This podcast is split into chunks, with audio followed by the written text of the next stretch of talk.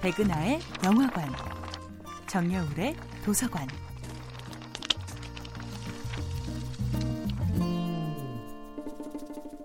안녕하세요. 여러분과 아름답고 풍요로운 책 이야기를 나누고 있는 작가 정여울입니다. 이번 주에 만나보고 있는 작품은 서머셋 모험의 달과 육펜스입니다.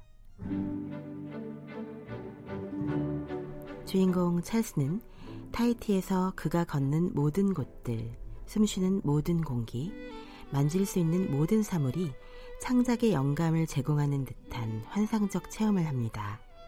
그리고 사랑 따위는 절대 다시 하지 않았을 것만 같은 그가 마침내 자신의 사랑을 다 퍼주고도 질식사하지 않을 수 있는 강력한 임자를 만납니다. 그녀는 원주민 처녀 아타였지요. 아타는 찰스의 아내가 되어 평생 그의 곁에 있고자 합니다. 찰스에게 그녀는 곧 타이티 섬 그 자체였고 그를 낳지 않은 또 하나의 어머니였으며 그가 사랑하지 않아도 그에게 기꺼이 사랑을 줄 수 있는 평생의 직이었습니다. 그리고 그녀의 보살핌 속에서 그는 마침내 필생의 역작을 그려냅니다.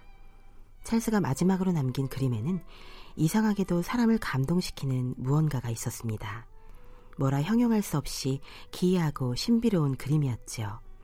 그것은 감추어진 자연의 심연을 파헤치고 들어가 아름답고도 무서운 비밀을 확인하고야만 사람의 작품이었지요. 거기에는 원시적인 무엇, 무서운 어떤 것이 있었습니다. 예술가의 재능 자체에 대한 사랑으로 자기 아내와의 불륜까지 이해해 주었던 화가 스트로브의 사랑. 그의 인생에 대한 순수한 관심으로 그에 대한 소설을 쓰게 된 젊은 작가 나의 사랑. 그가 나병에 걸려 그의 집이 완전히 격리되었을 때조차 위험을 무릅쓰고 그를 찾아와 치료해 주었던 의사의 사랑. 이토록 수많은 사랑의 네트워크 속에서 찰스의 예술은 꽃필 수 있었던 것입니다. 그들의 조건 없는 사랑이 없었다면 그는 이미 가난한 예술가 지망생으로 오래전에 굶어 죽었을지도 모릅니다.